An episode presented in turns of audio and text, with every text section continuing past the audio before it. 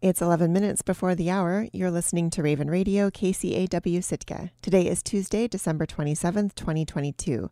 I'm Brooke Schaefer with Raven News. The recent death of a former Sitka police officer has been ruled a suicide. The Alaska Bureau of Investigation on Friday released the results of a preliminary investigation, which concluded that 43 year old Ryan Silva died by suicide. KCAW's Robert Woolsey reports. Sitka police and Alaska wildlife troopers responded to the report of an unexpected death at Silva's Monastery Street home on December 18th. At the request of the Sitka Police Department, both the Alaska Bureau of Investigation and the Alaska Crime Lab investigated the death, processed the scene, and determined that Silva took his own life. His body has been sent to the state medical examiner's office in Anchorage. In 2019, Silva won a $325,000 settlement with the city of Sitka over allegations that he was harassed and discriminated against in retaliation for blowing the whistle on the police department's acquisition of automatic weapons in violation of department procedures. His fellow officer and girlfriend, Mary Ferguson, later filed a sexual discrimination lawsuit of her own against the department and Silva allegedly suffered recriminations for his support of her. Ferguson subsequently settled out of court for $500,000. Both Ferguson and Silva were represented by the Northern Justice Project. Silva joined the Sitka Police Department in 2008 following a career in the Coast Guard. He was promoted to detective in 2011 and was one of the department's firearms instructors. In his whistleblower suit, he said that he believed automatic weapons to be extremely dangerous in untrained hands. He argued that the police chief at the time, Jeff Ankerfelt, ignored his concerns, as did then city administrator Keith Brady. Silva alleged that he was demoted to patrol officer in retaliation. The settlements for both Silva and Ferguson were paid by the city of Sitka's insurance carrier. Reporting in Sitka, I'm Robert Woolsey. If you or anyone you know is having thoughts of suicide, a mental health professional can help.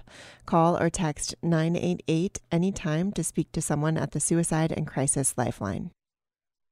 The Sitka Assembly will revisit new rules it recently passed concerning summer vendors and outfitters when it meets in regular session tonight. Two weeks ago, the Assembly voted to change the process for obtaining commercial permits at Harrigan Centennial Hall and required businesses to bid for highly coveted spots outside the building instead of paying a flat fee. Tonight, the Assembly will consider four possible amendments to the newly established code that could extend the permit period from one year to three years and and change the rules for the bidding process. The new code also requires taxi and tour companies to purchase permits for vehicles that drop off and pick up passengers at Harrigan Centennial Hall. Those permits range in price from $250 to $1,000, depending on the size of the vehicle, and electric vehicles get half off the cost of a permit. The First Amendment up for consideration tonight would further incentivize electric vehicles by eliminating the permit fee entirely. The Second Amendment would increase the permit fee for vehicles with 30 or more passengers from $1,000 to $2,000. The Sitka Assembly meets at 6 p.m. tonight. Raven News will broadcast the meeting live following Alaska News Nightly. Sitka's newly organized Parks and Recreation Office is hosting a number of activities to keep kids busy during the holidays, but it's not all open gym and roller skating. Michelle Calrooney is an AmeriCorps volunteer at Blatchley Middle School. This week, she's putting her background in children's theater to use, directing 10 middle schoolers in a unique version of A Midsummer Night's Dream. It's set at Shakespeare High and culminates in a sock hop. KCAW's Catherine Rose recently spoke with her about the production how long have you been in Sitka? You, you joined AmeriCorps. Does that mean you arrived back in August, or when did you get mm-hmm. here? Exactly right. We arrived in August, and we're living in a camper because we have three dogs, and my husband is also here, and we're both serving with AmeriCorps. So uh, here we are. Yeah. Can you talk about you know how you got into theater to begin with? You know, where did you get started, and and and how did that evolve in your life? Uh, basically, because of adults in my life, in my community, Akron, Ohio, who believed in getting children involved in theater. I got a lot of experience in community theater, found I loved it, and then decided, well, I better go to New York. And I auditioned for the American Academy of Dramatic Arts and got in and went there. And after graduating from the American Academy, I was looking for work. I wanted to work in whatever arena, no matter how big, how small. So I did outdoor drama and dinner theater and things. But then I found I, I kind of found my niche in children's theater. It's called Theater for Young Audiences. And basically, it's bus and truck, and you tour all around. And then from there, I went to Chamber Theater of Boston, and they do adaptations of the classics for high school audiences.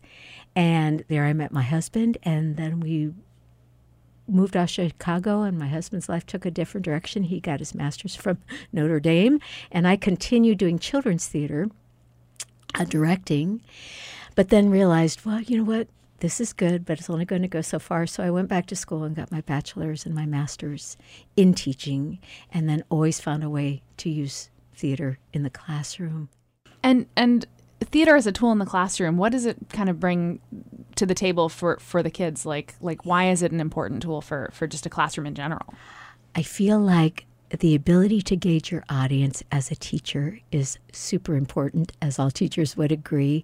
Knowing when to pivot, when to introduce new subject matter, when to be entertaining, when to uh, put on your very mean face.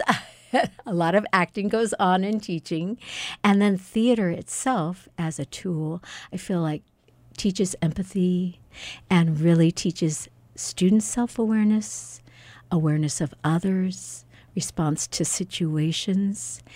Um, in real life, in the real world, uh, in terms of the theater techniques, speaking in front of an audience is one of the greatest fears. It's one of the close, I think it might be the number one phobia that adults have. Mm-hmm. And if you can learn at a young age to communicate effectively to a wide range of peoples, wide range of audiences, it's such an incredible tool to have bringing into your adult self. In this case, in this production, can you go through a little bit of like what it looks like? What are the what do the rehearsals look like, and, and what's the final final piece gonna gonna look like? we are doing a rapid retelling of Midsummer Night's Dream, and I think it's going to be really fun. The kids so far, we we just finished our fourth rehearsal today. We've got it blocked. Well, we've got it cast. We've got it blocked. They're memorizing their line, and I think it's going to be super fun. It's set in the 1950s, so it's set in a high school, and we've cut out obviously a lot of the characters and a lot of the, the dialogue. I think it's going to last about nine minutes. So, but it tells the story from beginning to end, and the kids are doing tremendously well. How many kids are in the production? Ten. Ten. And I don't think I've ever seen anything like this. Nine minutes um, for a play that probably I don't know how long Midsummer Night's Dream is. What is it? Three or four acts, right? Yeah, it's quite lengthy. Yeah. and they each have one line.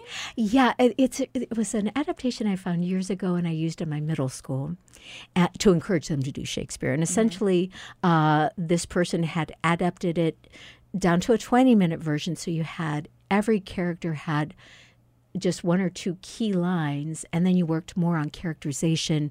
Knowledge of Shakespeare was less intimidating because instead of a, a, soliloquy, they're memorizing one line, mm-hmm. and you could really work effectively on Shakespearean speech, cadence, whatever.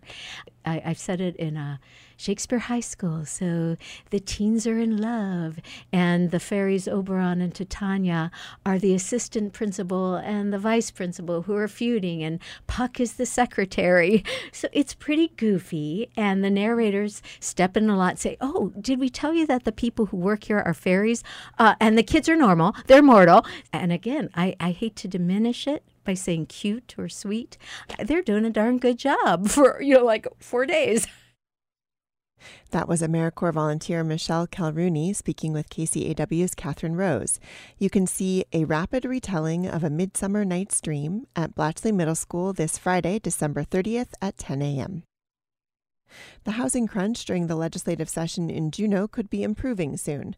A House Senate committee of the Alaska legislature last week approved spending almost $7 million to renovate a downtown Juneau office building into 33 apartments for legislators and staff. As reported in the Alaska Beacon, during deliberation of the issue, lawmakers agreed that the state owned building will help alleviate a chronic shortage of housing in the capital city. Sitka Senator Bert Stedman told the committee that housing was one of the biggest challenges of the legislative session. He said, I think this is the right move. The $7 million price tag is being subsidized with $2 million from the Juneau Community Foundation, one of whose goals is to keep the capital in Juneau. The former office building is known locally as the Assembly Building. Originally constructed as an apartment complex in 1932, the Assembly Building was converted into offices in the 1980s. Renovations are expected to take a minimum of one year, with a tentative completion date in January 2024. It isn't yet clear how the building will be managed, who will be allowed to rent space, or whether legislators will forego their per diem expense payments if they have a state owned apartment.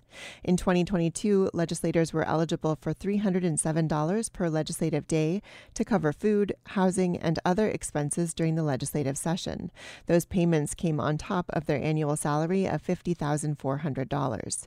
The 9 to 2 vote by the Legislative Council to move ahead with the apartment plan passed with Republicans, Democrats, and independents voting in support. Opponents of the plan didn't like the idea of the state becoming a landlord for legislators. I'm Brooke Schaefer, and this has been Raven News.